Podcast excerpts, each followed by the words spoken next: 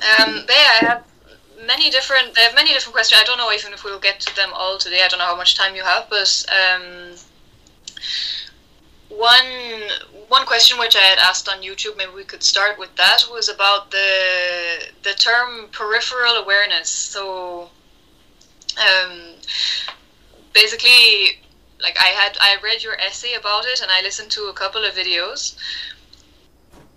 but basically whenever you whenever you start talking about peripheral awareness i would get a little bit um, confused because the word is not like a word it can be interpreted different ways so i was trying to understand exactly what it means the peripheral awareness Mm. and what i had what i had asked on when i wrote on youtube i basically kind of tried to describe how i was understanding it so that you could tell me if it was correct or not. Mm. um, and how I how I had kind of what I had gathered from it was that it's basically like let's say if I'm sitting here talking to you on the chair example you talk about being having peripheral awareness with the reference point of sitting. So example I'm sitting here talking to you on the chair formulating my question and figuring out how to put it well. And I should have like a kind of background awareness of the fact that I'm sitting hmm for example. Um, Well, sort of. In a way, now- you, you just maybe before we get too far into it, uh, it's not necessarily like you must have it in a sense of I must make this effort and maintain this background. You just need to recognize it as that which is already there. That's in those talks. I think I was I was when I was describing peripheral awareness. I ended up talking about the knowledge, which is already peripheral in its nature. So you already know you're seated you already know the door is closed you already know uh, you're talking to me so all these things are already there so that's why and, and you're not attending them you don't need to keep telling to yourself while you're Yeah. talking to me that you are seated you are seated but if i were to ask you in the middle of your sentence about something different are you seated you would immediately have the answer yeah, which means that knowledge is already there without uh, not not being required to be to be directly attended. So it's peripheral. Yeah, so peripheral awareness Yeah. will be basically the recognition of that which you already know there, which is the basis of your situation. Um, so it, it, it's it's subtler because often yes, people would kind of hear it and then immediately mean ah, peripheral awareness is something I must do in this peripheral manner, but then they end up still in the same sense trying to attend to it. But as I said, So then of, what's Uh-huh. the, go on. oh, go on. No, no, I was just going to say. So instead of attending to, oh, I'm seated, I'm seated, you just want to recognize the level of that knowledge and not keep having to answer it to yourself because you already know the answer. Um, okay, so then, but like, what would be the difference between, like, somebody who is practicing practicing peripheral awareness or kind of working on it? Is something you still have to work on, if I understand well. It's like not because otherwise, Sure. what I'm trying to understand is the difference between somebody practicing peripheral practicing mindfulness, Uh-huh. as you explain. And somebody who's like a normal person just going about their daily life who also knows that the door is closed, who also knows that they're seated, who also knows that they're Yeah, but they're not. That they're not. talking. They're not aware of it. They know if they ask the question, but they don't have the awareness of that knowledge persisting as a base of their situation. Because if they did, they would experience dispassion They would not be able to engage with sensual desires and ill will. Yet they do, which means they don't have the right mm-hmm. knowledge. Like yes, if they stop and ask themselves, they will know it. So it's not knowing that the door is closed or that you're seated, but it's being aware of the knowledge that the door is closed and you are seated while you're engaged with other things. So it's really the relationship between the peripheral and what you're choosing to attend to. And that's exactly why the mindfulness is that framework, the container. And and that's Okay. exactly why it needs developing. Not just, yeah, I know I'm seated, ah. full stop, I completed the mindfulness. No. It's the relationship between your knowledge that you're seated and what you choose to do, intend, speak, think while you're seated on the basis of that situation. Okay, so you say it's okay. It's the relationship between the knowledge that you are seated and the and what you choose to do on the basis of that situation. So now.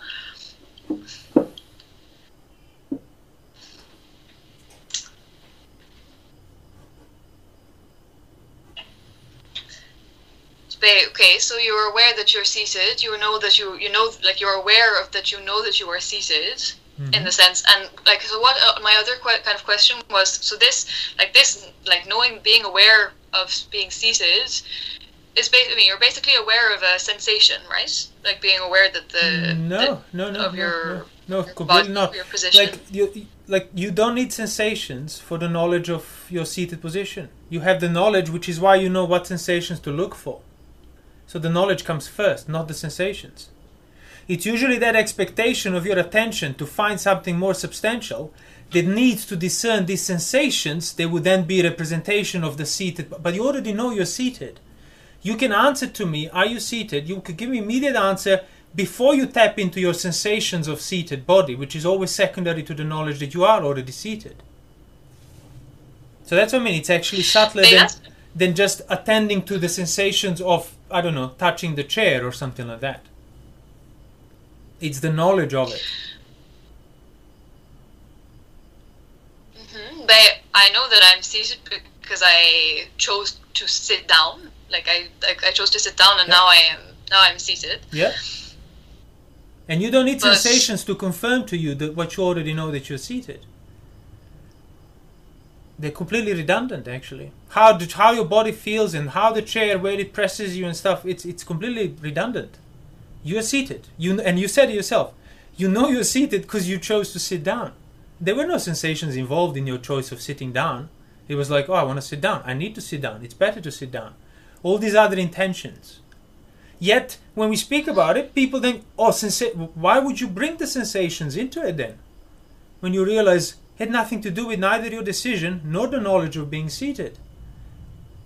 I mean, I know why, because everybody does that. That's like the natural kind of, I must look closer at these sensations or something, as if some, somehow that analyzes more of you. No, you're se- if you want to analyze the nature Yeah. of being seated, as, as- exactly as you did kind of spontaneously, ah, intention to sit down brought me here, which means your intention to sit down is still present there with you. It wasn't half an hour ago when you sat.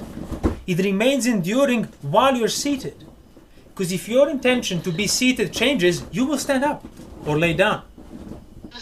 So, and that's okay, another thing so that I talk often. level of intention. Yeah, in the relationship with those other, in the same peripheral awareness talks, is that knowing the intention why you want to, like, oh, I'm doing this, and then knowing that while you're doing it, your intention is persistently kind of, it's enduring there is a binding factor. You're not like going to moment to moment awareness. No, the knowledge of what you want to do is the unifying factor of all of your particular little actions. So the knowledge of what you're going to do is basically the framework of your current action if you want to be mindful of it.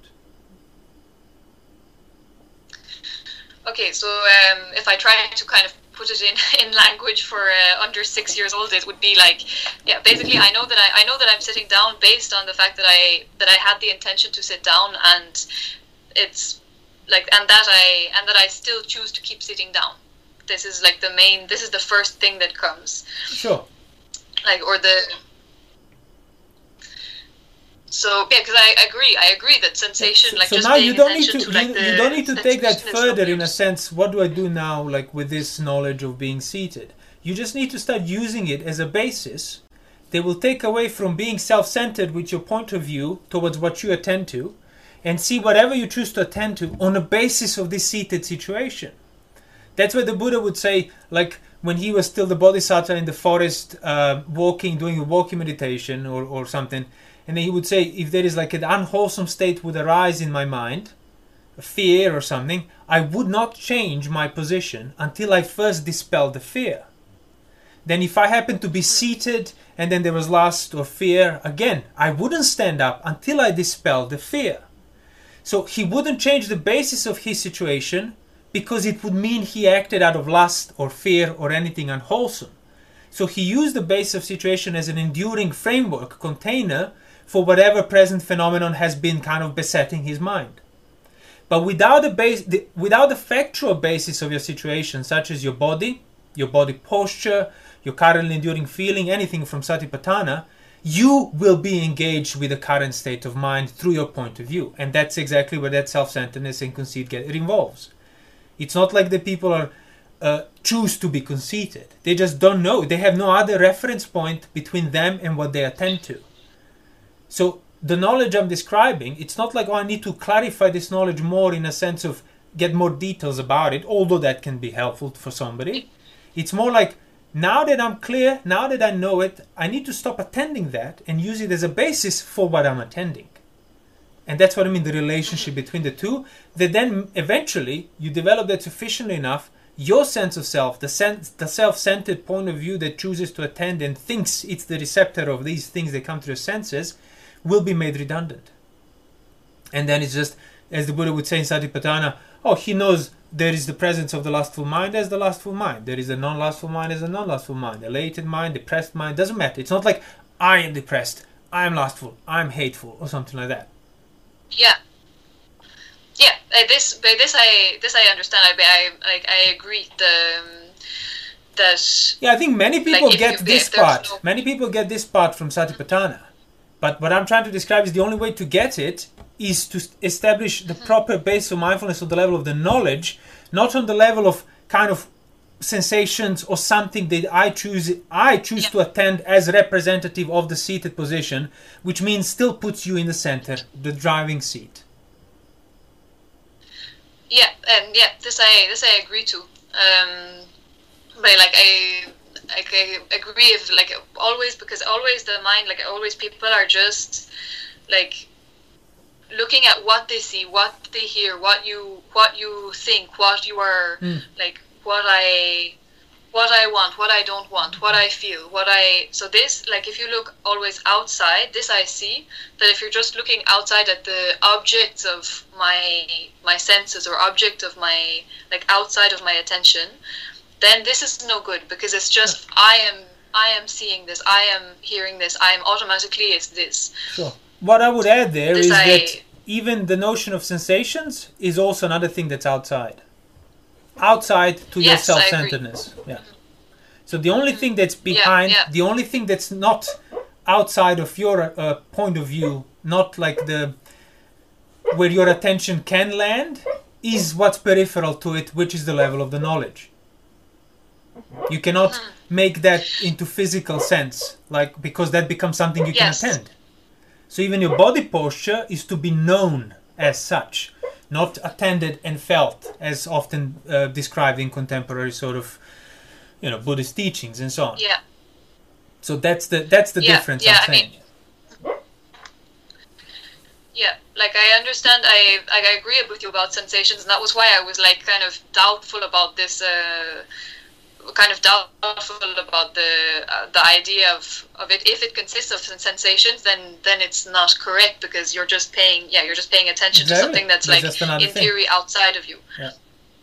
Yeah, there's no wisdom that can arise from there, and wisdom is like as you say, it has to be on the level of what knows, the thing that the thing that knows, like the the, the wisdom comes from the from basically completely bypassing and extinguishing that self centered point of view. When, as I said, your sense of self yeah. is made redundant. Like you just know, the body is as such, feelings as, as such, uh, thoughts are as are as such, and so on. So there is no like, oh, I am choosing this or i there is choice present, and then you choose whether to attend to it further or not based on the wisdom you developed. Yeah. So and that's I mean somebody who's um, not free from that self-centeredness, they cannot choose to cease to be self-centered because that will be a self-centered yeah. choice they make. So they need to undermine it. And how do you undermine it? By digging under. And what's basically under from where you're standing, it can be called peripheral, not direct in front of you. So that's why I use that word basically, just to give the idea to people. Yeah, yeah. Okay. So if I just to back up a bit, like now, yeah, you now you kind of came back to it anyway. Hmm. Um, when you use the word peripheral, if I understand well, you can correct me. It's basically, is it, it meaning that it's not something it's not an object of your senses it's not an object like what is what is not the yeah. the direct object of of your attention. Yeah, yeah exactly. Because So- if, if it becomes a direct object I of your attention, then something else is peripheral. Because now what you're attending can only be direct, as opposed Hmm. to peripheral. Yeah. So it's not an object of an object of your senses. So or like of, so it's not a sensation. Not a, you can't be just paying attention to sensations Mm. or sounds Mm. or or whatever. Um, and when you said example that you have to be kind of develop the awareness on the level of knowledge, then this is on the level of like being aware of the almost being aware of the attention itself, like being kind of Well, being being aware being of the aware of- peripheral of your attention. What's peripheral to that which you're attending? And that's exactly the definition of yoniso manasikara. Yoniso meaning the womb of your attention, not the attention. So in the same sense, an eye cannot see itself, but you know that there is an eye hmm. present for as long as there is a sight present. So it's a already it's already a peripheral relationship even within your own senses, sense organs and sense objects. So that's the definition of yoniso manasikara. It's basically not like knowing where my attention came from in the past or something, analyzing the roots of my attention. Yeah. No, it's knowing no. presently Oh, yeah. the basis for my current attention, a basis that cannot be attended. Because if I attend to it, something else is the basis for my current attending of that which I thought was the basis. So if you keep trying to to, to Mm-hmm. Yeah. kind of uh, attend it, it's like a dog chasing its own tail. To the extent you try to reach it, to that extent the tail escapes you.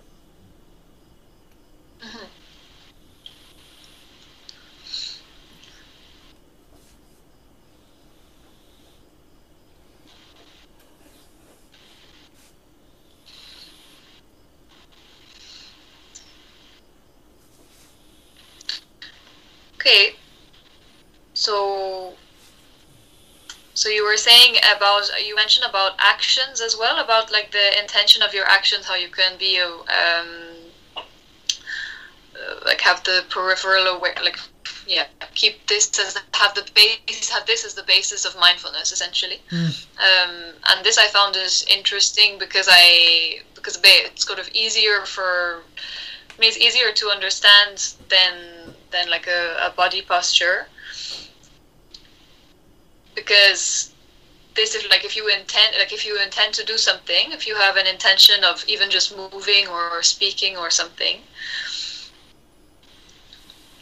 then like to be to keep the awareness of of this intention i can understand this easier as a as a base of mindfulness because also because it's something that like is really directly linked to removing uh, removing kilesa because your intentions are driven either driven usually by by uh, greed by Mm. like aversion or by just by by moha by not knowing if i understand well so then like being aware of the intention but what i was less clear about was how you were kind of talking of it as a sort of like a general background of your um, like general background of your experience or something. Um, maybe i'm not remembering it well. Um, but as i well, from what i can observe an intention is always something quite it's more like particular. It's quite specific. Like you in Oh, the sense right, I that see, I see. like right now I, Right, right. right Well, now i have that's the not- intention of that's- speaking this words. Yeah, yeah. No, that is a choice, what you're talking about, which is more particular. But choice is basically intentional intention. But the only reason you can make the choice is because you have general intentions as possibilities that you can choose. Because you can choose to speak or be silent. You can choose to say one thing or the other, and then it becomes particular making of the choice. But that choice can only be made because these intentions are already given as possibilities. So that's the difference between um, like intention and intentional intention, which is what we commonly call a choice. That's the difference between like um, the, the relationship between like the intentional mind, the chitta, and then chetana, which is the actual intention of the choice that you make on account of the mind that gave you these options. So the lustful mind will lean your choices towards choices of lust and so on. Now, if you have wisdom on account uh, towards the whole situation, That's how you can then choose to say no, which is your first step, basically, sense restraint, and so on. But the intention I'm talking about, it's not on the level of when you intentionally intend to it and then make a choice. That is particular. And the only reason it can be particular is because generally the intentions are given and waiting to because you can also change your choice as well. You make a choice to do something, then you change your mind. Mm-hmm. You still have the other options there. Yeah. Yeah. And those options are not particular, Um, they don't sit okay, in so front of you.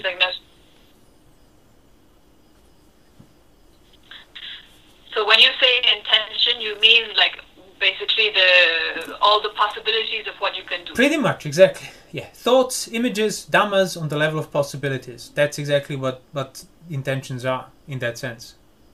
And that's why you then can choose to intend Okay. with, a, with a certain leaning of your mind and so on. And that's when it becomes a choice. So that's you, you are not responsible for the intentions, for their arising, but you're responsible for intentionally intending them on the basis of the lust, aversion, or delusion. And it's those choices that then will make those intentions arise more or less for you. So a person who keeps acting out of lust will have more options of lust presented to him. That's like even for the first six, seven years, Mara was harassing the Buddha, hoping he will take a bite. Until he realized, no, his mind will never turn to this, and then he left him alone. And in many other similes, that was described the experience of an arahant. Not that these intentions, suddenly the recognitions of lust aversion will kind of poof, just disappear in a second. But Arahant's intentional intention of those things, he's incapable of, so eventually these things will completely cool down.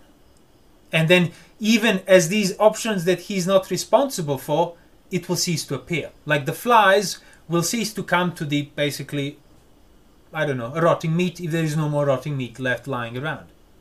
The flies will fly around a bit longer, hoping for it, or crows. Oh yeah, that was a simile in the suttas. It was the crow. Like Mara was like a crow, seeking what can it bite, what can it pick on, but the Buddha provided nothing, and then the crow just left him. So the these intentionalities have just evaporated eventually because they haven't been maintained and fed through these intentional intentions of lust, aversion, distraction, and so on. Okay, so there's a point here I'm um, struggling to get um, get a hold of because now, okay, so in the beginning, you okay, so we have the level of like all the possibilities of what you can do. So, but this is like for everybody at any time. There's always the possibility of, let's say, like of uh, I don't know. Let's just say you have an itch. Everybody can decide whether to scratch the itch or not to scratch the itch. Okay. Like there's the both both possibilities there. Then you have the uh, uh, then you have the like automatic decision or choice. It's not really it's automatic. You decide to scratch the itch mostly for most people, unless you are aware enough of the itch, like unless you're aware enough beforehand to decide not to or to have the choice that that you see is there. Yeah. Um, and oh, you could con- continue. Well, yeah, no, that's But exactly it. So you, you have um, you have the two choices because you don't have any other knowledge. That's exactly why knowledge results in liberation. But if you say the gain knowledge that you shouldn't scratch, now you have an option to not scratch, and you have a reason as an option to choose to, which you didn't have before. But if you develop that knowledge sufficiently enough and stop scratching, you will heal. So knowledge resulted in liberation. So it's not that these choices are universally present for everyone. I mean, of course, scratching the itch or not scratching the itch, sure. But what we are talking about is the choices on the level of your mind for greed or non-greed, aversion or non-aversion, delusion, non-delusion. And now choices of greed have like myriad ways of manifesting itself and so on. But all of them share the common nature of Yeah. being rooted in greed, which is what you keep persistently choosing. So then, if you start abstaining from that and learn that maybe greed is not good, suddenly you do recognize the choice of sense restraint. Like sense restraint, for example, an average man today in the world, he doesn't even have that as an option. It's inconceivable for a person to be sense restrained by their own will. It needs to be some sort of religious practice, some sort of faith based determination in their mind. They cannot fathom it in any other way. But say you start actually understanding the nature of your condition and start seeing for yourself that scratching the itch is fundamentally making things worse. Now you have an option that you directly see as valuable, which you did not have before. So intentions change on the basis of your knowledge and basis of your other intent because you chose to learn this. You chose to listen to the Dhamma. You chose to read the suttas. So you are responsible now for cultivation of new intentions later on. And that's exactly what, what was said. Even Nibbana being asankata, being undetermined, it's actually determined. Determined by what? By one's decision to practice and develop it back in the day. Not immediately, but you know, when he left the household life and so on. So the choices he made towards Nibbana determined the Nibbana eventually, resulted in it.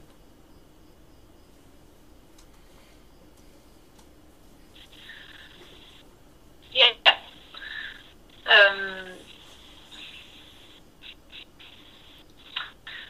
Yeah. So now, yeah, this I like. This I this I understand. Um, so what I was trying to, I was, um, yeah, just I was trying to become clear on the. Okay, so so now you say like for yeah for everybody they don't even realize example they don't I would not say yeah most people you don't they don't think about or you don't realize that you have a choice in regard to like in regard to what you do because most of the time um, you're like you're just automatically like by by default you're driven by greed aversion delusion from what I can observe well it, it, it becomes well. it becomes by but, default because people choose to avoid responsibility for their own choices and their own actions. That's why we always go back to that as well as a prerequisite for the right view, for the right mindfulness, like a pre prerequisite is accepting responsibility for basically your choices, your intentions, your actions, for everything you feel, even if it's not your fault. You need to accept responsibility first because that will prevent you then from fueling, ignoring the nature of, yeah, of your own choice that you do choose to make as such. So, uh, yeah. acting out of greed, aversion, delusion becomes automatic because you are choosing oblivion of towards your responsibility. You are ignoring it. You're turning a blind eye that then results in automatically following desires or scratching, and th- that's why then people say, "Oh, it's not my fault. I just have this desire." It, it's true. It's not your fault that your desire is automatic but it is your fault that you ignore responsibility in regard to that, which is what makes that desire look automatic. And the reason people ignore that responsibility is it's unpleasant. And they don't have enough knowledge, wisdom, they haven't been told enough, they haven't understood sufficiently that actually, despite being unpleasant, accepting responsibility is beneficial for me. So they need to learn. Without knowledge, they will not do it. So it's a vicious circle of automatically yeah. perpetuating that which makes their desire automatic.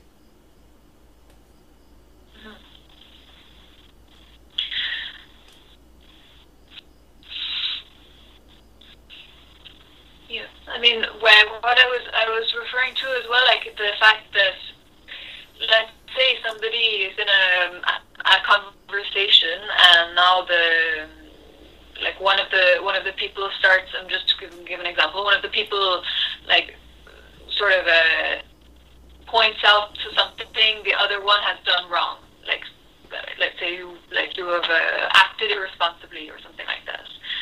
And now like what happens for most people in this kind of situation, because speaking is especially difficult, like they will automatically just want to defend themselves. Mm. Like automatically, you just will re- reply without any, without considering or without thinking about it. Without sure. like even if even if you know, like even if you want to practice or you know that like I, I am not supposed to, I, I don't want to react in this way. I don't want to like act defensively or I don't want to like I don't want to behave in this way. I don't want to behave like in this sort of angry reaction. Uh-huh. But the reaction like. Uh, the, the mind makes the reaction before you are able to like practice restraint in it and then people only realize afterwards like you become sure. then you have regret oh no i said that i shouldn't have said that sure um so so like in this in this sense, the like the choice of react the choice of um, replying in a defensive way or in a kind of angry way. This is something that because at that at that moment there was no awareness there. There was no like block. There was nothing to like to to stop it from arising. Like mm-hmm. the mind makes this uh, by by itself, and then you realize afterwards. So, so what I was kind of wondering is is like is this, is this what you? I was wondering if this if this is part of what you were referring to in the in the sense like the difference between like you have all the app you have the option of not replying in that way of not reacting defensively you do have the like you do have the choice Mhm. but because the but because the mind is sort of like it, it just reacts automatically without you without you being aware without you knowing and then afterwards you realize Well, yeah, not quite. then not at quite. that point you did it's automatic at a time, and as I said, the reason why it's automatic is because you maintain the basis for that. So you want to see where the problem is. In the same sense, you know, having a fever when you catch a virus is automatic. But what if you learn how to prevent catching a virus? You won't get a fever. So having a mind move and respond even if you don't want to and you can't catch it in time means we are doing something or, or maintaining something on some level that then makes that mind overwhelmed. And the very first thing it's in the last talk we posted now, it's, it's it comes down to that. Whether your value is towards management or towards uprooting. So if Yeah. you think "Oh, you shouldn't be saying this, you shouldn't be doing that, that's on the level of management, which as I said, everybody starts like that. But really you want to see I don't want to be affected. Whether I choose to speak or not, I should not be affected emotionally by what was said to me. yeah And for that, you Yeah. are responsible. And then you realize that is the basis for my mind automatically blurting things out that I shouldn't have said. I was affected. So, how can then I not be Mm-hmm. Affected? Then I don't have to worry what mind will say. Because it won't be rooted in self defense, gratuitously, or something like that. Which means it won't be unwholesome. That's why Arahant doesn't need to worry about his actions in a sense because he knows whatever he chooses to do will not be rooted in greed, aversion, or distraction or delusion. So, in that sense, it's not automatic. That's what I mean. Mind blurting stuff, it's automatic. But you, through your other choices, when you're not affected, are maintaining the basis, which then makes the mind blurt things out verbally, or for some people, physically as well. Okay. Um, so now kind of jumping many jumping many subjects, but um, but yeah, no, I um, I actually listened to your to your last uh, talk yesterday, um, and and yeah, like I I I like agree with the with the point that like it's not enough to just like to become angry let's say when somebody says something that like points out something you have done wrong or to and to want to defend but even if you're kind of able to restrain yourself not to say it it's not good hmm. enough like it's not good enough to Sure. to avoid saying this i mean it would still be better than like saying the Yeah. words and then having regret and Of then having conflict And that's another thing, by the way. If the mind automatically blurts stuff out, means you haven't developed restraint sufficiently. Doesn't matter how pressing whatever you want to defend yourself against, the choice of not acting out by body, by speech, by mind always remains there. The fact that you acted out, the mind said something or thought something means you need to develop more. You need to be able to hold it Yeah. more without actually letting. And the more you become aware of that lack, so to speak, the more you'll be able to develop it. But if you think, not you specifically, but if a person might think, oh, this, the speech happened automatically, means you will not look for an upgrade there because you don't feel responsible for it now. See, you said, oh, it's automatic. Wasn't my fault. My fault is later, or avoiding my fault is later what I do. No, it was automatic, but there is a certain basis for, for mind acting automatically. Basis that lacks the restraint. So you can even doesn't Yeah. matter how automatic it is, you can always choose no. And that's the restraint, and then the Yeah. wisdom can come out of it. So even even in a in a common sense of sense restraint, there is still something to be done there. Not necessarily I must discern this basis and why am I affected in the first place. Yeah, that's all on the level of vipassana and developing wisdom. But even if you don't get any of them, you can still keep your mouth shut, literally. So if you blurt out, means your verbal restraint hasn't been strengthened enough. Yeah. Um, yes, I mean, like it's still. I agree. It's still your fault. Like if you still, if you, um, if you kind of blurt out words automatically, then it's still your, your, your, still your fault. But it's your fault, kind of, in the sense that you were not, you were, you were not mindful enough, and you were not restrained enough at that, at that point. Yeah, and from the point of view of one who practices, that's a big fault. Without fixing that fault, Yeah. there is no progress. So it's not like okay. I mean, sure, it's not as bad as somebody who has no interest in practice dharma, but you don't want to be comparing to that side of things. So restraint has not been developed. Thus, wisdom cannot arise in regard to speech, in regard to being affected by what the, what other people say. I cannot uproot my emotional kind of vulnerability, so to speak, until I fix this first. So that's what I mean. It's not mm. automatic at all, in a sense. Like it's just a symptom for which you're not directly responsible in, in the sense of you are not generating the symptom, but you're fully responsible for, for the reason of that symptom. Yeah, yeah. I mean, yeah. When I say automatic, I kind of uh, it's a way of, uh, of of saying that like even though like you don't you yeah it's it, it, the way of saying that you kind of don't deliberately sort of decide now I will speak these words because you know that you're not supposed to say them. Yeah, that's what I mean. you Um, need to you need to actually start kind of fabricating and investing effort to develop responsibility for things that don't necessarily feel they're your fault. Because that's the only way to then actually uproot things correctly.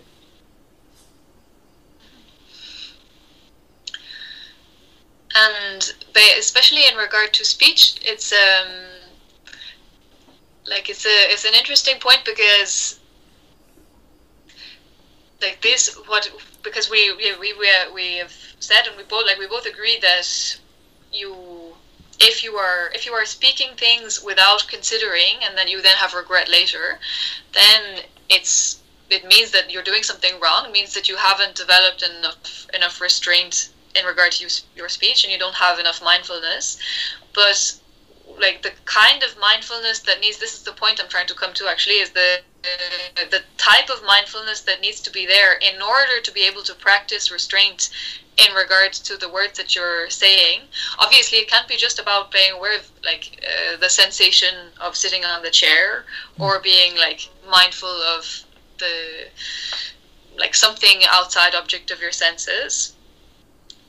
But like so from from my understanding like you need to be aware basically you need to be aware of your own mind like the of how like the of the fact that these like you're hearing these words and now what happens in your mind as you hear them like do you have the does the mind react with uh, Right. anger or not and now like if it wants and and now like even if it's reacting in anger then if you are aware at that point then you're able to stop it but if you are not aware then you're not able to stop it or if you're kind of aware if you're more aware then you can like be, be able to um, not allow the mind to react in Right. anger So how are you then? How would you then go about being aware? Being aware about being aware of your mind. How would you do that then? How would you then not not lose awareness of your mind so then you don't say something out of carelessness? well if somebody is but you need to just maintain awareness of your mind essentially is something that you need to practice No, but say This- say I don't know like what awareness of the mind is, or in other words, it might mean one thing for me, another thing for you. So yeah how can I understand what That's awareness of the mind is for you? How can I practically do it? I want to be aware of the mind the way you're describing. How can I go about and do that?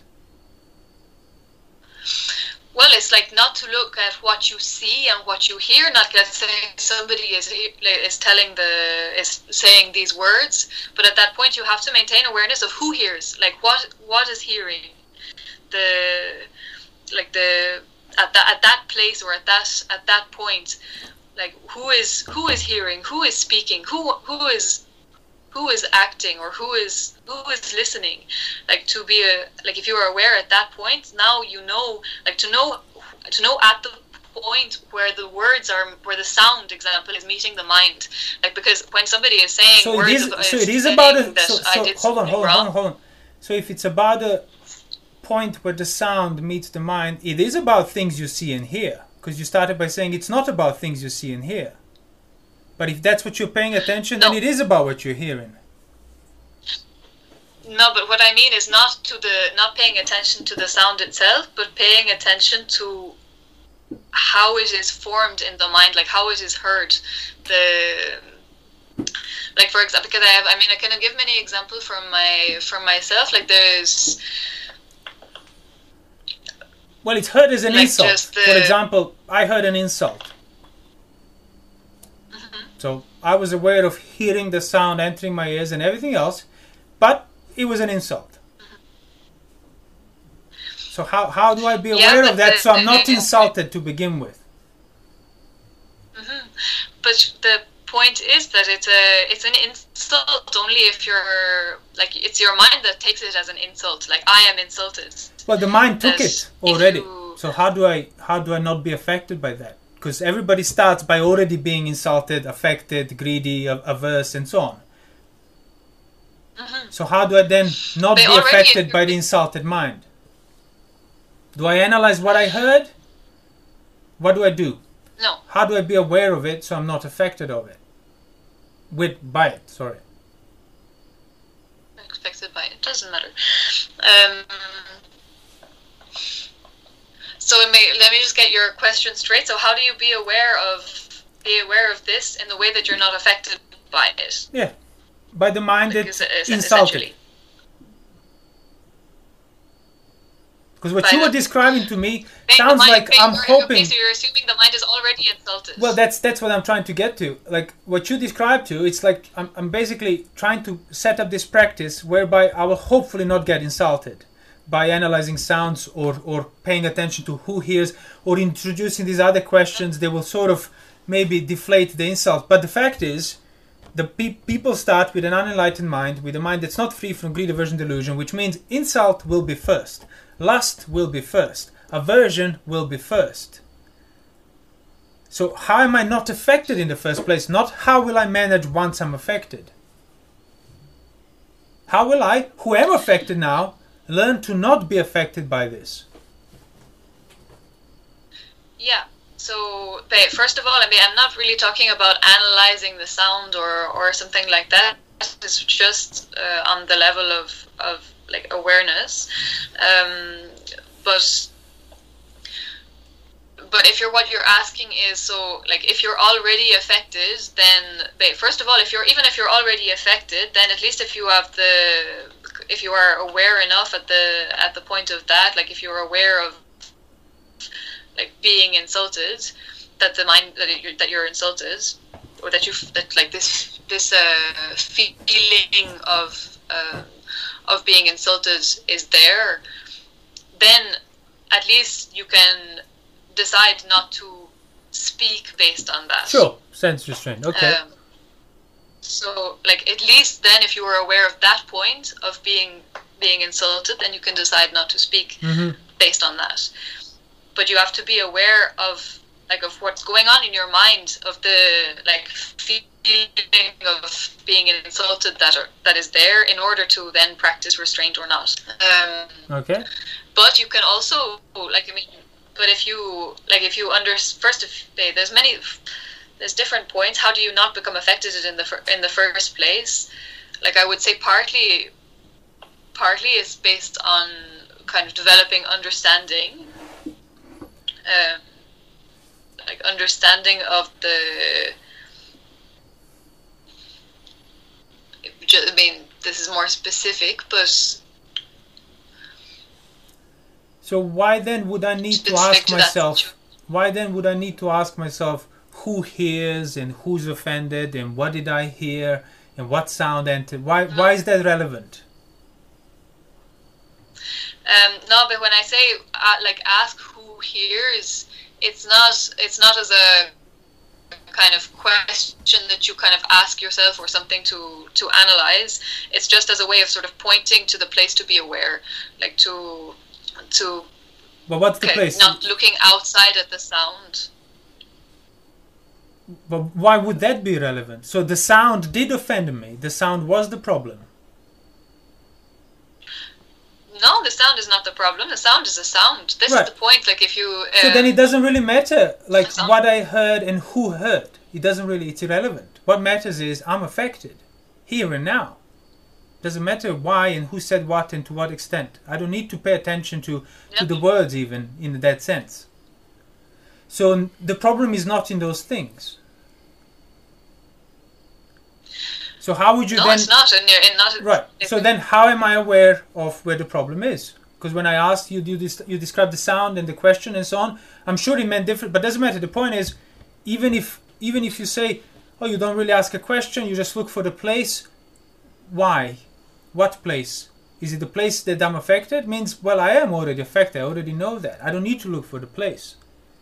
So, what is the problem? Let me put it like that. What is the problem in being affected? What is the problem in, in an insult? Is it the words? Is it the person? Is it the attitude? Even is it my conceit or is it no? What is the problem there and then while I'm insulted? What is the problem by being insulted? The fact is that you feel insulted already. Like So, yeah, but what, what's the, uh, what is what is the what is the problem of an insult? Like sometimes a person can say something to you and you're not insulted. Sometimes they say the same thing and now you're insulted. What's the difference between the two? The difference is you be is because example like you can hear the same insulting words from in a movie example, um, or like in another context, and now you will not get insulted because it's not because I'm not insulted. Yeah, I'm the not, same I'm the same context. I'm not I'm not relating two different contexts would, which would be two different experiences. The same experience, same context, same person, same occasion, same habit. Once I feel insulted, another occasion I don't, which is quite possible. What would be the difference between the two? It's not the words I hear. It's not even the mindset. I No. do recognize, look, he wants to insult me like yesterday. So what would be the difference then between the two? The one constitutes an that you get affected by it or not. Exactly. Pain, suffering, unpleasantness that you want to get rid of. So you want to be mindful, you want to be aware.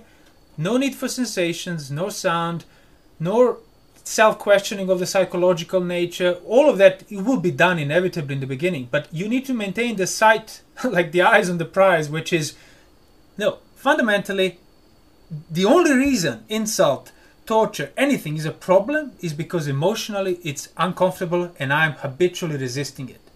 That's why I suffer. Not because of the words, not because who hear the words, who is offended. It's because when the experience of disagreeable arises, endures in this five aggregates, there is craving against it. And without a knowledge of that, it will be impossible. You, a person will never arrive at it. Doesn't matter how much management, how much meditation techniques and vipassanas in the colloquial sense of the word they do, because it all revolves around being affected already and missing the point. Which means, for even to, to, to the slightest degree, you miss that the point of insult is being unpleasant and you resist that. To that extent, you will at least implicitly assume it's the words, it's the person, it's something I've done, I wasn't mindful enough, I, I didn't do this, I didn't have my meditation, I made all these mistakes, I will not do those mistakes. All of that is secondary to the fact that no, presence of craving means presence of suffering, not presence of unpleasant words, unpleasant actions, unpleasant thoughts. So, how would you be aware of that? You realize, ah, by recognizing where the problem is. So, mindfulness, knowledge go hand in hand. You will not be able to be mindful of these things unless you start discerning them. And you will not be able to discern them unless you actually hear about them in that sense. That's why the two factors for the arising of the right view is the right instruction and the right yoniso manasikara, the, the proper type of like knowing what the attention is, so to speak. Because if you just hear my actual words without the peripheral context of your own experience to which these words apply, you have no yoniso basis. So you're just attending, literally taking word for word in mantras and so on, like what people commonly do. Oh, this Ajahn said that, that Ajahn said this, and so on. I read the suttas, I study suttas, but peripherally, you want to discern the context where this applies to you here and now, this very moment. Which is why this very moment, the roots of suffering are being maintained by you. And that's exactly how you get even the confidence. Then you you do, you're not even afraid of what you will hear in the future, what people will do to you in the Yeah. future, because the place where the pain is has been uprooted. which is the craving. So it doesn't really matter what comes this way, the basis of suffering is gone because suffering was never in things that were coming through your ears, eyes, and so on, not even through your thoughts, so to speak. It was in your own ignorance of basically So- your own attitude towards your own presently enduring feeling here and now. Um, yeah, like by this point about yeah, I this point of if I can paraphrase, generally, yeah, that you suffer, but mainly what makes it suffering, what makes something suffering, is because you because of craving. Like what makes anything suffering is because that you like want to get rid of it, or you want or want something. No, you, Um, you're already doing it. so the- like, it's not. I want to get rid of it. I am already trying to get rid of it. That's why I already suffer. It, it's Yeah. not on the level of choosing or not choosing. You're already. If you're already suffering, if you're already affected, you're already getting rid of it. Yeah. And the point where there was one point that you mentioned that, um, like again, uh, just again in regard to the same example, like hearing um, hearing insulting words. That there is a like, because there's un, now you now you mentioned unpleasant feeling arises has arisen that you were trying to get rid of, and this is what makes it painful or suffering. Mm. If I got it right. Um, but for somebody who somebody who's got rid of craving and got, got rid of uh, uh, yeah got, rid of their self-centered point of view, let's say, how does the unpleasant feeling of being insulted arise? How can that be possible? The insult, the disagreeability of it, but they're not resisting it. So it's What's not. disagreeable about this? Well, the offensive attitude, the uh, threatening attitude of the person, perception of that. Perception is disagreeable of it. Like same when the Buddha said, sometimes a monk asks him for instruction, he gives him the instruction, then he goes and does the opposite. Buddha sees him doing the opposite, not being restrained. And he said Tathagata is disagreed with that. He experienced the disagreeable feeling, but that disagreeable feeling cannot overwhelm his mind. In other words, there is no craving in regard to disagreeability of that perception. It's not that person who is free from craving, an arahant, has no concept anymore of people's behavior or this is threatening, this is agreeable, this is disagreeable. No, he cannot be affected by it. But agreeability and disagreeability is still there, and that's the difference. Um, but in the sense that yes, like the like something is okay is uh, Yeah, I'm, I'm shouting at you. I'm shouting, I'm clenching my fist, I'm threatening to hit you, I'm calling you names. All of that is significant. You perceive that. You know what that means. Arahant does not lose the meaning of all these things, but he lose being emotionally overwhelmed by it.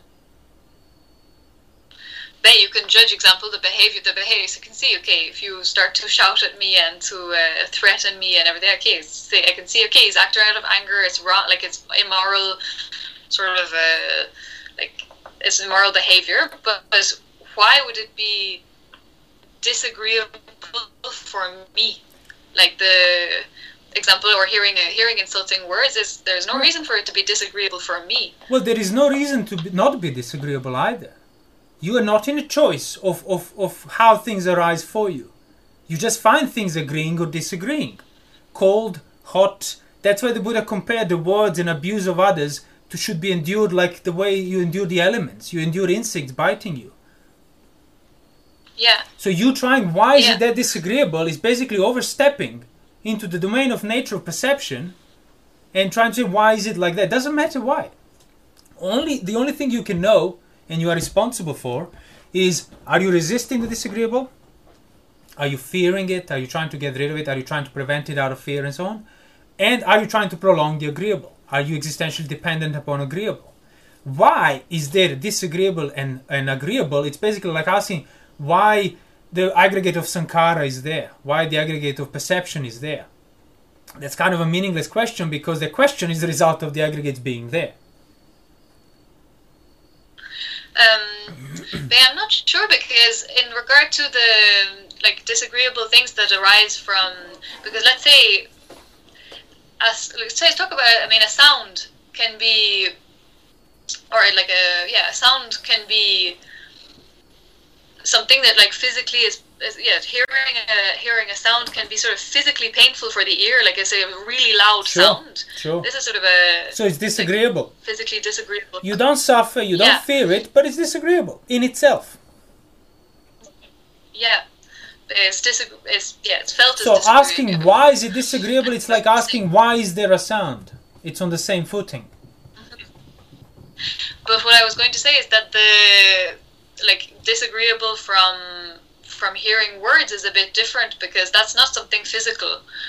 It's only on the level of the uh, how the mind how the mind takes it. Like if it's a because hearing you can hear the same words No, no. based like in like as I said like you can hear an Well, insult you can hear no- an insult in a movie Right.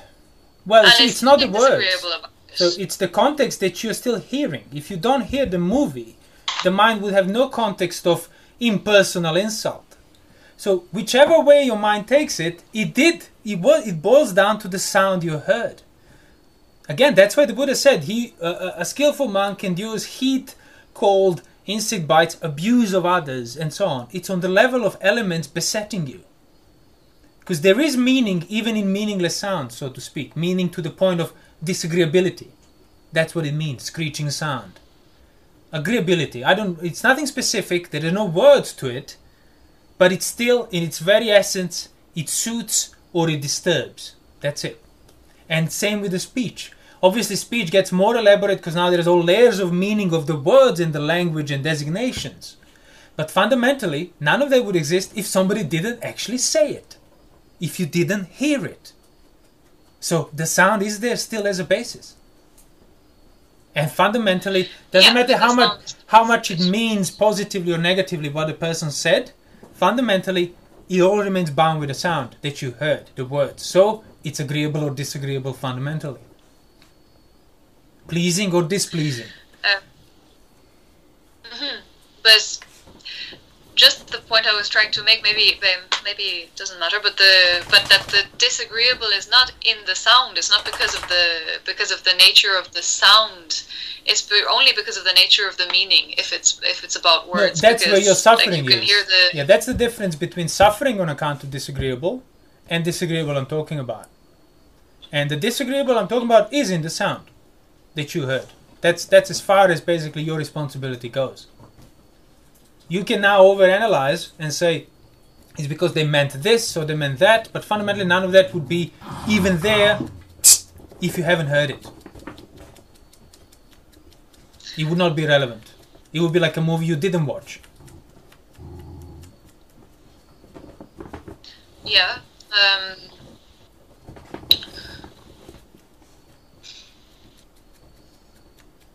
and it's quite important what i'm saying is because if you do divorce agreeability and disagreeability from the perception through your senses it enables you then to go through the analysis of the sound not in an abstract sense but like who where it came from separate the meaning which kind of basically feels almost as if you are dealing with the problem of it. But you're not. The problem is not that sound is agreeable or disagreeable or neither maybe it's a neutral sound. The problem is that agreeability, disagreeability, neutrality means basis for craving for you within you. But if you if you are focusing on the relationship between the sound and disagreeability and why is it disagreeable or why it shouldn't be and the meaning and so on, means you you're not dealing where the problem is. So it doesn't matter why it's disagreeable. What matters is is there craving against the disagreeable? Experience as a whole of somebody saying mean words to me doesn't matter the individual syllables, the words, the accent, none of that is relevant. Who they are is irrelevant. Why did they say this? Why do they want to hurt me? Abs- absolutely irrelevant. What relevant Yeah. is the experience as a whole is disagreeable, and that's what I'm resisting. If I stop resisting the disagreeability, the actual violence cannot harm me anymore. so how do you stop? Re- what like what do you mean by resist? Stopping to resist the disagreeable of it. How well, do you first do see, first you need to see exactly. So if you think disagreeability is not in the perception, you have misconceived it.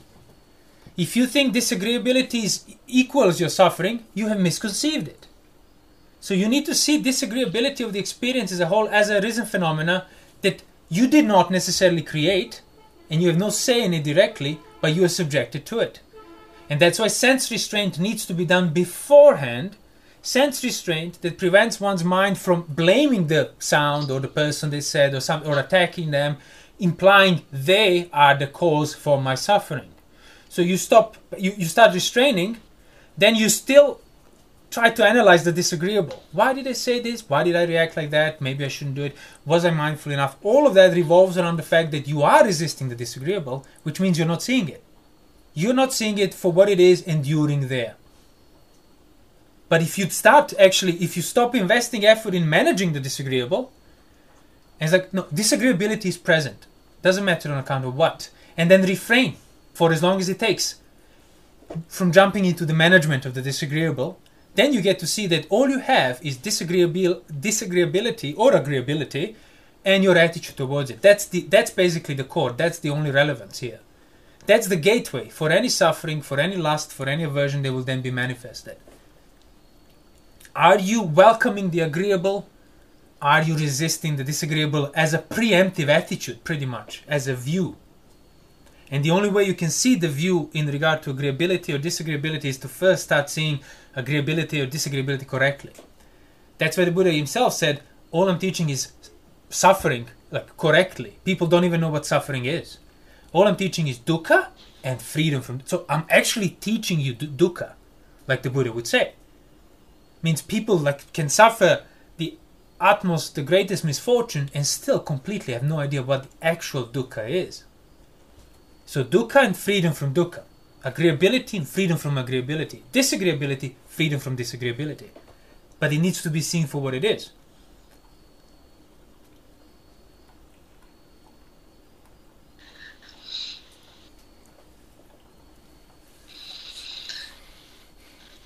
Because even when you have the view that, but disagreeability doesn't feel like it's in the words, all of that you have pretty much developed, inferred, maintained on account of experiencing the disagreeable words first. And then your mind, your thinking took you into explaining that it's not in the words and so on because it was first and it remained first. So it doesn't matter, as I said, whether it's in this or this. Point is, experience as a whole of certain words in this particular instance felt disagreeable and it was a problem for me. And that's why you gave in to all these reflections, uh-huh. basically revolving around trying to, to, to get rid of it, trying to free yourself from it. Yeah, but no, I agree. Like this is not this is useless. Like to kind of analyze after the event is uh, like you're too late. Like that you already already was disagreeable was already a problem, and now you say, oh, it was only because of the it was only uh, it was only because of the meaning. It was not because of the words. Yeah, well, that is useless. Um, yeah, this uh, say agree. Um,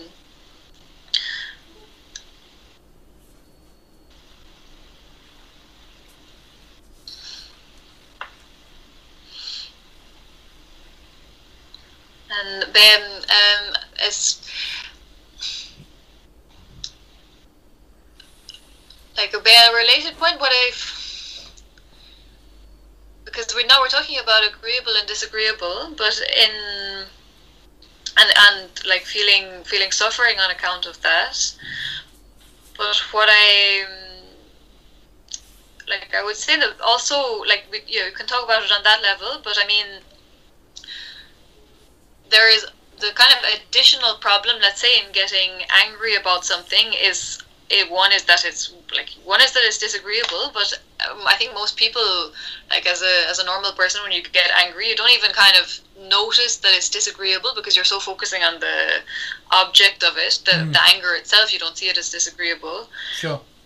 I mean, the problem with anger is is is is more that it's in like unwholesome, that it's wrong, that it's that it's not that it's not good.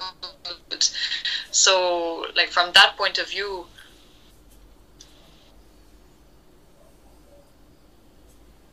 like you need to learn to you need to learn to not be to not get angry in the first place. Okay.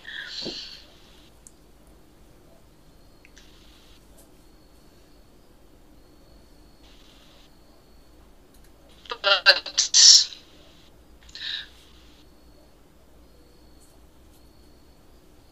like if you kind of if you are getting if you are getting angry already, then like if you're getting angry and then kind of saying it's not if you if you if you allow yourself to get angry and to continue to get angry and to speak out of anger like and your aim yeah your aim can be to not get angry in the first place but i would say you kind of have to start by first not allowing yourself to not, not allowing the anger to continue well, or that's, not allowing yeah, sure. anything That's why I say you need to start restraining yourself first.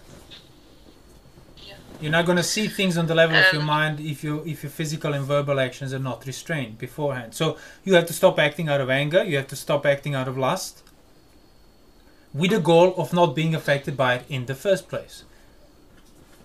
So if you're still affected by it in the first you- place, not acting, well restrained, but affected in the first place, you still have a massive problem there. That's the root. yeah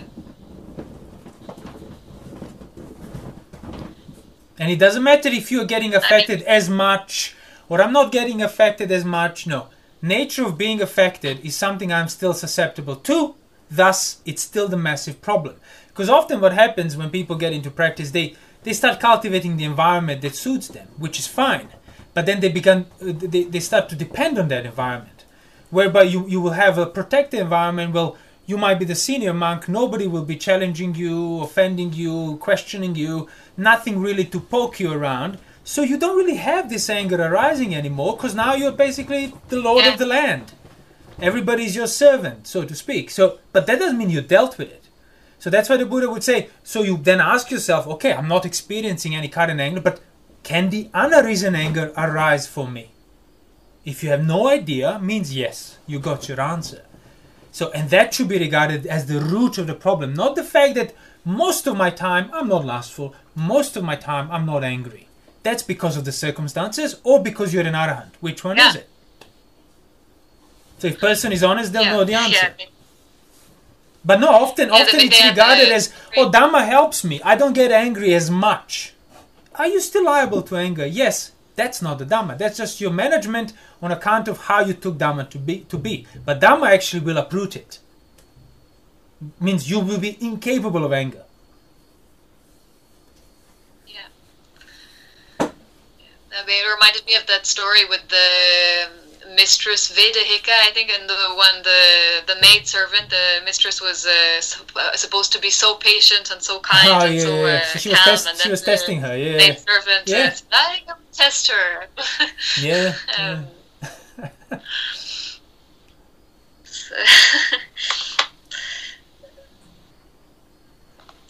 so so I mean that yeah that's I mean why I was uh, it's it's like it's a it's a good point it's true like this I mean I was wondering even um because I've I've because I'm not a monk and I don't I'm not a or, or a nun and like we don't we don't live like that so um so it's kind of interesting uh, inter- kind of interesting way of practicing uh, here that you like you have kind of plenty of opportunity to see that to see that like anger can arise or like the that these that these things can arise. You're not in sort of a, a position where you um, when you're never being confronted by anybody. So in one sense i would say that's almost a useful thing because you have to kind of be confronted by the by the fact that in a way exactly. I, I think if it it can be it can be beneficial for people. But that's again that's another place where peripheral awareness whichever whichever way we want to call it would be handy would would actually like result in knowledge if people's practice is about current sensations in present moment present moment present moment presently i have no lust presently i have no ill will. That's it. That's my concern present moment. No future present moment should be your concern. Unarisen lust can it arise? Oh oh yeah that's another present moment that i'm obviously ignoring because i'm so absorbed in present sensations and, and, and present breathing and presently being here and now you know judgment free or whatever else you know people psychologize okay that's fine great so environment is suitable you made some effort are you liable to lust are you liable to aversion oh and if you are, you are presently liable, ironically enough. So you're so absorbed in the present moment that you don't see your present liability to the th- very things you, you think you're overcoming. And that's on that like See, the possibility of future lust, it's not present there, so you cannot attend to it.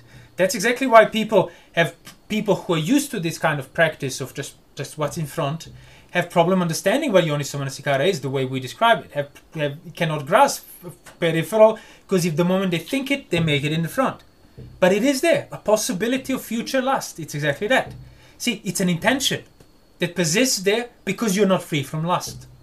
Arahant has no possibility of future lust, no intentions of lust, gone, uprooted, because he has made the effort on that on that right level, understood it. Uh, okay, but yeah, this was a um, this was a point in the video yesterday that I wanted to ask about anyway. So, um, like when you say the possibility of future, like the yeah, the possibility of future lust or future sexual desire or future anger, uh, like yeah, it's it, it is there as a possibility and it is a problem. Which means it's a Um, possibility of future lust means it's current liability. And that's a problem. It basically means that you haven't uprooted it. Like as long as if there's, Exactly. that it's there because you have not uprooted it. Yeah, Like, means you, you haven't actually you have yeah you fixed haven't fixed the problem. So everything else that's around you, like oh most of the time I'm not angry, most of the time I'm not lustful, that's all circumstantial and should be regarded as such for as long as you don't uproot it. That's the true freedom. But many people, by just focusing on what's in front, what's in front is that I don't get lustful, don't get angry. Oh, I must be free then or something. But until you get lustful or angry, then you quickly deal with it, and then you say, well, most of the time I'm fine. But if you're honest, you would see uh, being liable to it, that's where the problem is rooted. So, am I free from that or not? If not, means most of the time circumstances suit me and they don't challenge me. If that were to change, my mind would be overwhelmed by those things that I basically think I uprooted. And you don't want to wait for that to tell you to happen because it will be too late to deal with it. Yeah. I mean, like, yeah, I see that it's like it's it's a useful. It can be like it's a useful thing to like ask yourself or to put this kind of pressure on yourself to um, see. Okay, even if I'm not getting angry right now, I can get angry, or could it's I? necessary. Could I get it's angry, not. It's not it optional. possible? It's complete. It's absolutely. It's the only gateway towards right uprooting. Everything else is management. Even if all you do is read the suttas and and and, and practice, unless it's done through this gateway of liability to dukkha, one way or the other, it's going to be on the level of management. Um, okay, but the but the question I had was about like why do you? Because I mean, is dukkha not present anyway now in your current experience? If you are like, because it's it's present, is it not present anyway? Like, why do you need to think about the liability for it in the future? Because that's what dukkha is. Dukkha, uneasiness, dis-ease. That's what it is. Liability. I mean, the, the divine messenger, the Buddha, wasn't sick, wasn't old, and wasn't dead. But he recognizes inevitability. So if he just focused on whether it was present, he wouldn't have seen those things as divine messengers. So you need even wisdom to recognize where the problem is, let alone to begin dealing with it. Yeah, in the sense that yeah, in the sense and that see, like I'm not exactly old, I'm the not fact sick, that I'm you're liable to suffering yeah the fact that you're liable to suffering if you recognize the liability currently it's currently unpleasant. So actually dukkha is present for everyone who is not free from it from that liability it's just that it's not seen. Hence the buddha teaches dukkha first and then freedom from it most people won't even see that liability as a problem I mean, yeah, like pay, pay when you pay attention to the idea that you are um, that you're subject to suffering. This is unpleasant, or this can be this can be unpleasant. That is, it is unpleasant. Hmm. But if you don't pay attention to the idea of the fact that you can that you will suffer, that you will get old, that you will get sick, that you will die, you don't pay attention to that, then you don't feel that as suffering, yeah that's why you need to start paying attention to it or you don't because it is your reality. It's unavoidable. You can choose to not pay attention to things that are avoidable, but it's unwise thing to not pay attention to things that are unavoidable. The divine messengers. I mean, yeah, if you don't pay attention to sight, sound, smell, taste, touches that bother you, they'll stop bothering you. The fact is, you can be bothered and you will be bothered first.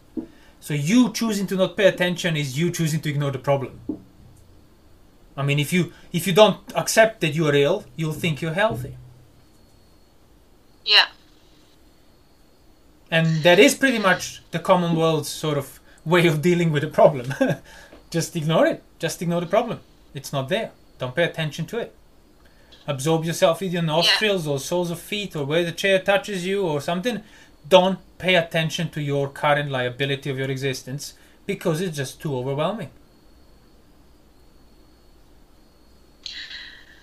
And what do you mean exactly by like paying attention? I mean, you have the you can have the idea that I will suffer in the future. Okay, so like then, and like I remember you um, and said in the video yesterday, like you don't need to keep you don't need to keep paying attention to the idea and keep paying attention Well, you to you idea need that you pay, keep paying attention to that idea Yes. if if the mind is liable to like just ignore the problem. But once you become aware of the problem, you start feeling that concern, that dukkha, then you don't have to keep paying attention to it in the same sense of, oh, am I liable? Because now you feel it that you are liable and you already know. So what you feel becomes pretty much the, the exemplification of your knowledge of your situation. And that's exactly what Buddha said. If a person does feel dukkha correctly, there are only two possible outcomes madness or noble search. There is no third possibility. If dukkha is seen correctly, mind will either go mad if he cannot deal with it, or if he has enough composure, it will seek how do I uproot this. And most people never Yeah. even allow that choice to manifest, even the ones they commit to the practice of Dhamma and so on. It's all done on the level of management of the current disturbances, not on the level of uprooting my fundamental liability sickness, aging, death.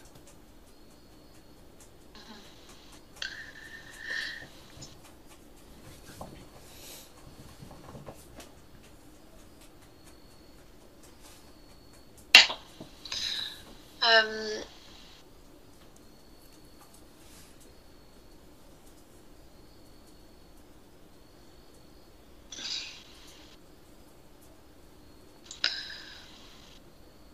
so I'm just trying to um,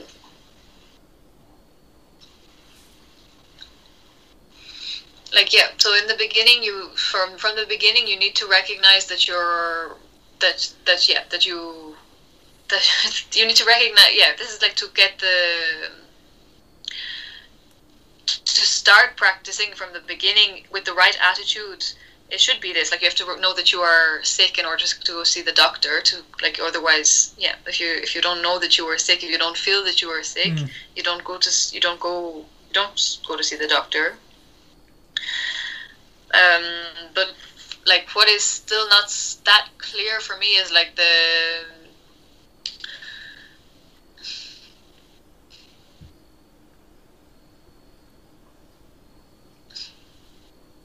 because then I mean they then you start to then you have to start to practice right so like what I'm trying to understand is what, What the practice is. like what is the what the practice is Yeah. is yeah it's Well, that's the- the thing. If you start living- point- if you start living within the recognition of your pretty much perpetual liability to dukkha, prey to suffering, as the Buddha would say, and not give in to like psychologizing, managing, trying to explain it to yourself so you don't suffer as much, you will then abandon that which is basically liable to that to that suffering. So you would then, and that's where this, this all the other talks we did on the sense of ownership and anicca seen correctly. That's where it applies not on the level of explanation of the world as often. Oh yes, the modern science has said everything is impermanent. The Buddha has said, see, modern science and Dhamma, it's the same. No.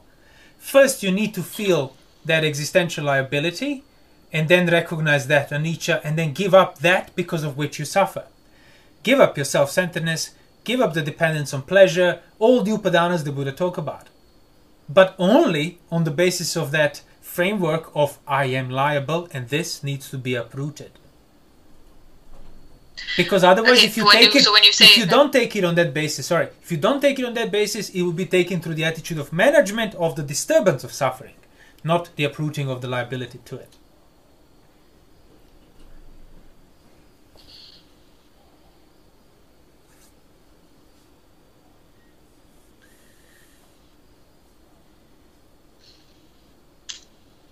I mean, like what I was talking about was more about the.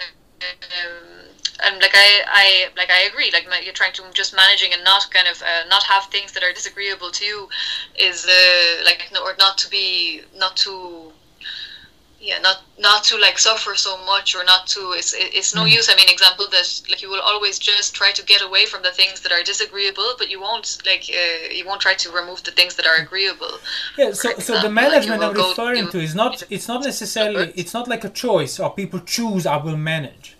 It's basically the yeah. the, the the default result if you're not operating within the liability the recognition of liability to suffering if you're not operating within framework of that existential anxiety, you are managing your suffering, even unknowingly.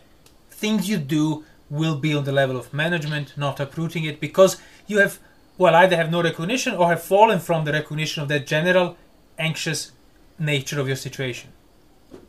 Dukkha, unease, disease. Not dukkha, oh, this is bothering me. That's all secondary to it. Yeah. Yeah.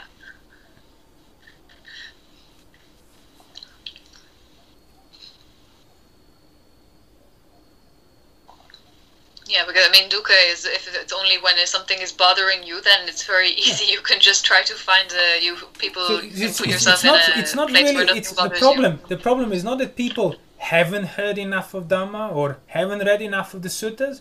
The problem is that pretty much none of them, like all the people that practice but without actual becoming arahants and so on, means something's wrong there. And it's not that there was lack of teachings or lack of suttas or Buddha's instruction or that it's not clear enough is that they never ever heard or learned on what level it needs to be applied, and it was always stayed within the framework of management, unknowingly. So that's what I mean. You have to stay within that recognition of that liability, prey to suffering, which is pretty much the framework of eh, uh, anxiety. So that's why people would go mad if they stay on that level, and often would like, oh, quickly manage it because yeah, they don't know any other way. So you need to sense restraint virtue is what will prevent you from going mental.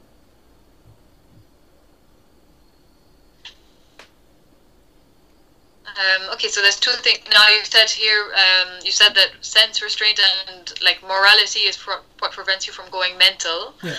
and you said that um, It will prevent you going mad on account of anxiety. It will not yeah. uproot the anxiety. Yeah. Then you can um, uproot it eventually. Yeah, and to put in like uh, basically from from if I if I understand well, like if you if you to practice correctly, if you want if you practice correctly, and then you have to be always practicing with a view basically to the aim of uprooting of getting out of suffering. Yeah, like but this has to be the aim constantly. Uprooting the liability. Like, then everything yeah. should drive you towards this aim. Yeah, yeah. Like this, this is what I this is what I understand. Like that you have to like this is your the aim should be always at every moment. Yeah, and not it's to, not like it's get not, out of suffering. Exactly, but to, it's not it's not an abstract aim in a sense. It's not like oh I must keep yeah. this thought in my mind. It's it's the anxious aim it's the aim you feel. Anxiety remains there, liable to it. The aim is there, outlined. You don't need to think it anymore in that sense. What is my aim? What is my aim? But yeah. unless you have uncovered yeah, that yeah. liability of that's anxious in its nature, then you have to drill and drill until you learn what dukkha is first.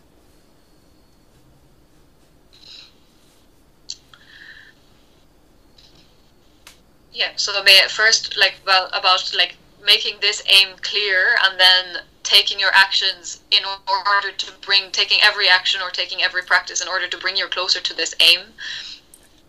This is correct. This i'm clear about. Um, then feeling like uh, do you mean that you should have to feel anxious constantly in practicing or no? Well you don't have to be like uh, sort of trying to contrive anxiety but if you're thinking correctly, you will feel uneasy. To what extent that uneasiness will be a threatening anxiety and fear or not depends to what extent you've basically developed your sila and are able to hold it. But the recognition of the peril is, is the, I mean, part of understanding the danger is part of freeing yourself from sensuality, from the world, from the aggregates, from everything. So the danger is still there. Arahant sees it. But yes, how dangerous that danger is for you, it's basically how, how much you have understood it or not. But it's still the same danger. So initially, it's probably going to be very frightening and very anxious. But if you don't act out of it,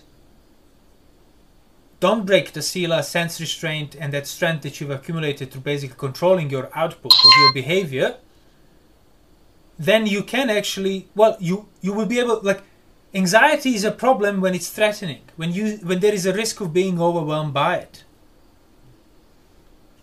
If you have sustained it long enough, if there is less and less risk for that danger to overwhelm you. But you and then you get to see it even clearer. Ah the peril the danger becomes apparent. And when the danger is apparent you have abandoned any passion towards that which is dangerous. So what I it's completely not abstract or on the level of theories of figuring it out it's actually felt the danger is felt first and then you not being liable to that same danger is also felt, which is when ah, the danger becomes apparent, thus the freedom becomes apparent from it.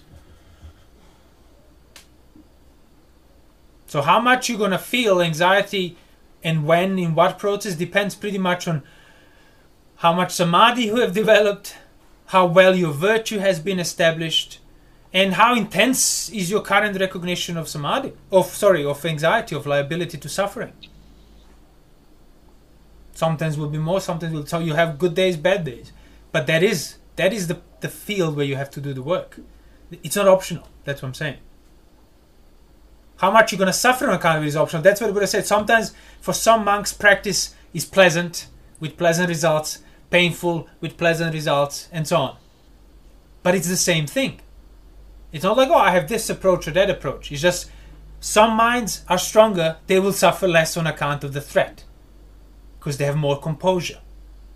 Samadhi. Some minds are not that strong, so they'll suffer more.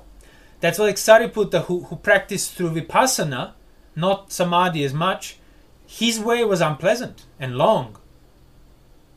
But then, yeah, he was the second to the Buddha in terms of the foremost wisdom. But if you start actually practicing rightly, even the unpleasant way, you will recognize the liberating aspect of it. So you will have no problem in, in basically enduring that anxiety. It doesn't matter how big it gets and how threatening it is. But in order to get there, you need to start rightly. And that will be hard for somebody who hasn't been practicing on that level.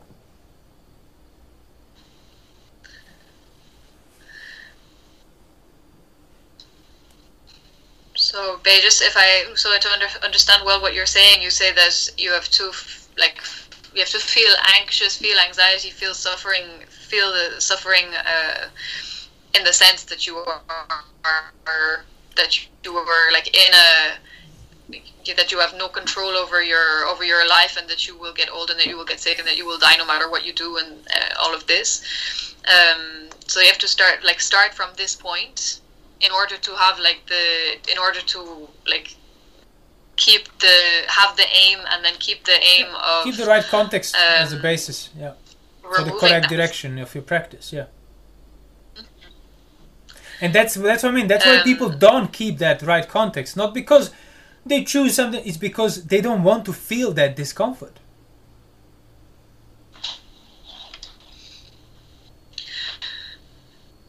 It's not an abstract yes, choice that they make or some like a little mistake because they didn't have enough information. No, it's existentially avoiding the recognition that you are within the perilous situation without any means of escape.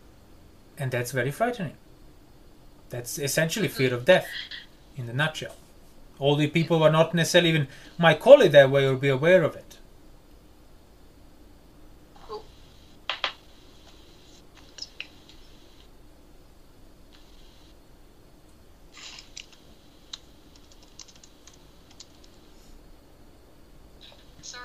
cut out there for um, for moment. Um, Can you hear me now? Sure. Oops. Okay. Okay.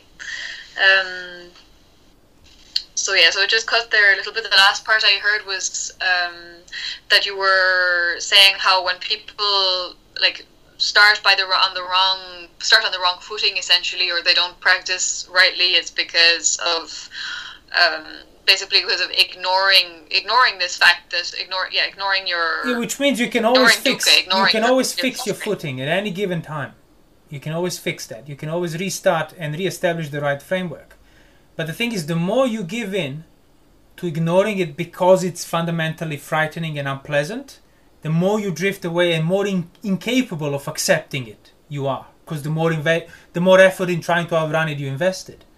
So theoretically, anybody can become an arahat at any stage of life, but practically, if you spend 20, 30 years more avoiding this, and even practicing while avoiding it, it will be virtually impossible for you after all that invested effort to basically just wipe your slate clean and re-accept that fundamental liability that will fill you with anxiety and make you like back onto the day one. I mean, people won't do that in for mundane things, let alone for something so profound and hard to uproot, such as you know existential anxiety, dukkha, fear. Yeah. Mhm. Yeah, I mean, that's why I, mean, I think most people they don't really practice with the with the for that for the aim of the Hmm. of the of the goal. Really, they don't they don't you practice for another reason or for like wanting to like basically wanting to feel better or to uh, and and there is no if, reason. if they don't practice with that as a basis the right basis they don't practice dhamma even if it's the dhamma they're doing. I mean the buddha said himself only Yeah. like he the his teaching has only one taste like the ocean has only one taste of salt. Taste freedom from suffering nothing else. So suffering freedom from it is the only place where dhamma can be. So that's what i mean. It's not optional. It's not oh let me choose this or choose that it's the only way Yeah. hmm Um,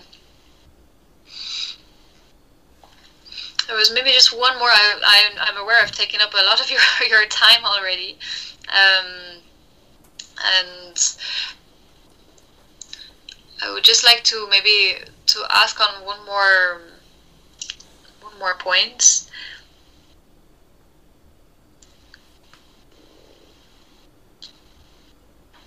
Bit or two. The um, so like if I can kind of summarize basically the like overall the the different points that are mentioned. Um, so from the beginning, you have to start like with uh, recognizing that you're sick, like the recognizing that you that you're what the nature of your problem is, and then you have to like make the aim clear. It be, like if Yeah. you're not practicing with the realization that you're sick and like we needing to be healed, yeah, then you you're have not to practicing resist. right. You have to resist the temptation You to, cannot. to manage the symptoms at the expense of the recognition mm-hmm. of your illness. That's still there, even if you remove the Yeah. symptoms. Yeah, but am I still alive? Yeah, thus I'm still ill. So don't get complacent, like, I even when things don't bother you. Mm-hmm. And certainly don't make Yeah. your practice revolve around dealing with things that bother you only. Yeah. Yeah, so I mean, don't look just for a painkiller. Basically, like you want to go to hmm. the, you you want to go to see the go to a doctor. Yeah, if the pain is be too healed, much, to take the painkiller. but don't forget that fundamentally the only reason you needed to take the painkiller and p- the head pain is because you're still sick. There's still the underlying illness. Yeah. Hmm. Yeah, and as long as you haven't cured the underlying illness, then like, Mm. it's, uh, you can you can continue to take painkillers, but the illness is still there and it's getting worse. Exactly. And now you don't even have the symptoms to tell you how worse it is. Yeah, yeah, exactly. So it's a it's a big problem. I agree. I agree. Like because you can feel so calm, like you can you can make yourself feel very calm by just like concentrating on the breath or something like that, and you can spend hours a day just concentrating on uh, the sensation of breathing, and now you feel so much better, and you think everything's going so much better, you think you're fine. So now you stop like searching for a way out Yeah. because you think you're fine. Yeah, that's that's what I said in other talks. Like most of like today's meditation, Buddhist meditation practice is just calming techniques, which is fine if you need to calm down, but don't confuse that for samadhi that will result in panya and, and complete wisdom and liberation. Yeah.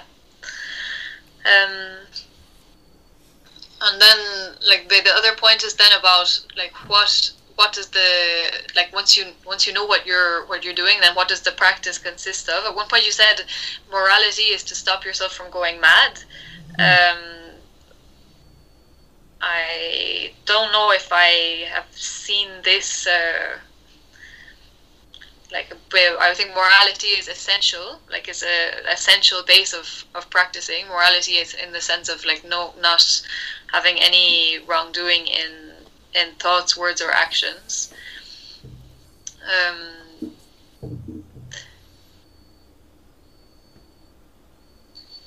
and and then what you were what you were talking about, what you were saying is that basically you um, you need to kind of realize that the problem, like understand where the problem is in the sense that you um, that you can become affected by anger, or that you can become that you become greedy, or that you be, that you are um, or having desire for things in the first place, and not to just like want to kind of manage these things when they arise. So this point is okay. Um, and yeah so then the and then the correct practice like to what it, yeah what, what kind of still is like um kind of trying to figure it out is the like if you're if you're practicing rightly like if you if you if you practice if you if you practice correctly then you should see that you're practicing correctly right? So there's no mm. need to have the same anxiety of um, that was there in the beginning if you know that you're practicing rightly. Yeah if you're not so see you're not ignoring your liability to suffer. You're not ignoring the peril you're not turning a blind eye you're not distracting yourself from it and it doesn't bother you as much. Not because you pretend it's not there because it, you get used to it. Anxiety will stop bothering you when you get used to it. When you are able to maintain composure in the face of it. And the only way to do that is to train composure in the face of anxiety.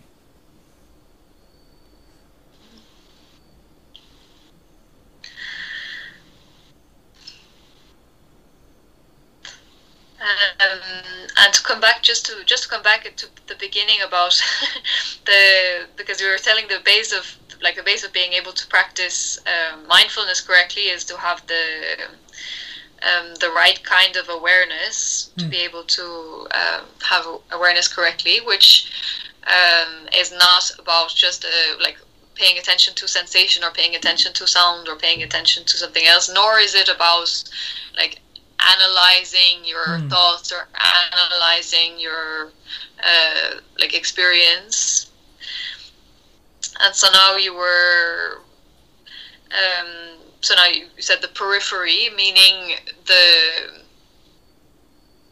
like what you said was the basis for that for on which you're paying attention. Yeah, periphery means the, the background, the background uh, of whatever it's currently attended in there. So the the, the the mind is the background in itself.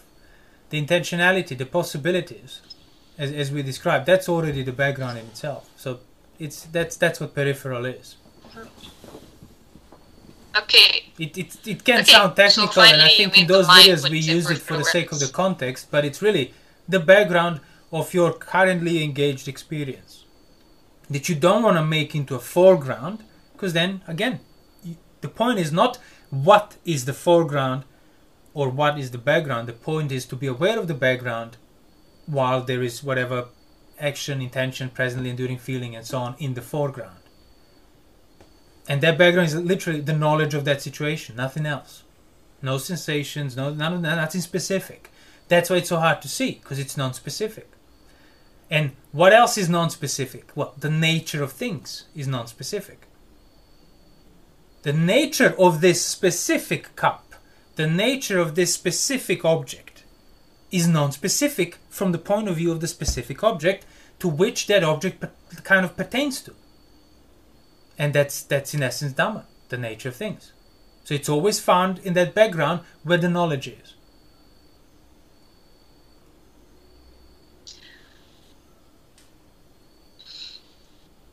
So that's what i mean oh specifically the there is a not where the knowledge is. Yeah, where the knowledge is. So Yeah. you So you just said like where the yeah. to pay attention specifically there is an insult a, a angry voice everything all of that is quite specific non-specifically there is a presence of suffering that i'm resisting non-specifically there is discomfort there are many different non-specific ways you can take but it will be the same nature of this experience so fundamentally the problem here is not what's being said what's being heard not even what's being felt yeah the problem is that within this basically experience as a whole, I'm resisting it and I have a view that I should not suffer. That I'm in control and I should not suffer. That's all implicit. So that's the nature of that experience. That is the background. That is the, the vessel in which you and that's why you get you get insulted when you hear something immediately. Because the framework ready for insult is already there. In other words, framework ready to resist any form of discomfort that comes through the senses is already there, currently maintained by you.